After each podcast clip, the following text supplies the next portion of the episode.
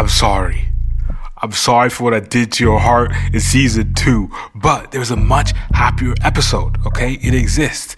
It's called Dad's Birthday. It's a prequel to the first season. Is is John and Jess, they're trying to figure out, okay, what, do, what present do we get for our dad's 50th birthday? Sneak peek right now. I don't understand how so many people like tea.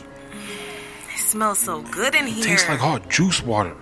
Can I help you? No, we're okay. You, why you?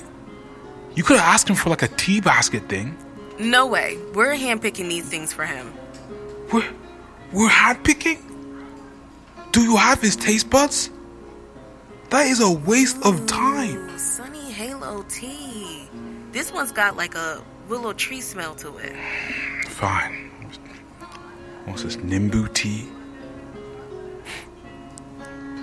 Smells like despair. Okay, I found a few we can use. Now we just gotta find a gift basket to put them in.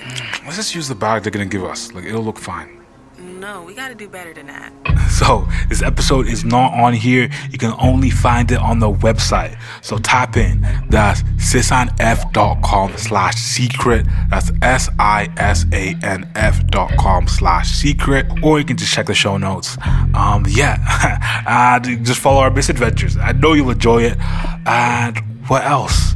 You know the deal. If you enjoyed the season, Finding a Boy, season one, season two, you know, you got a friend who will enjoy too. You know it sounds like a movie. Tell a coworker, tell your mom, tell your grandma, and stay off the cobblestone.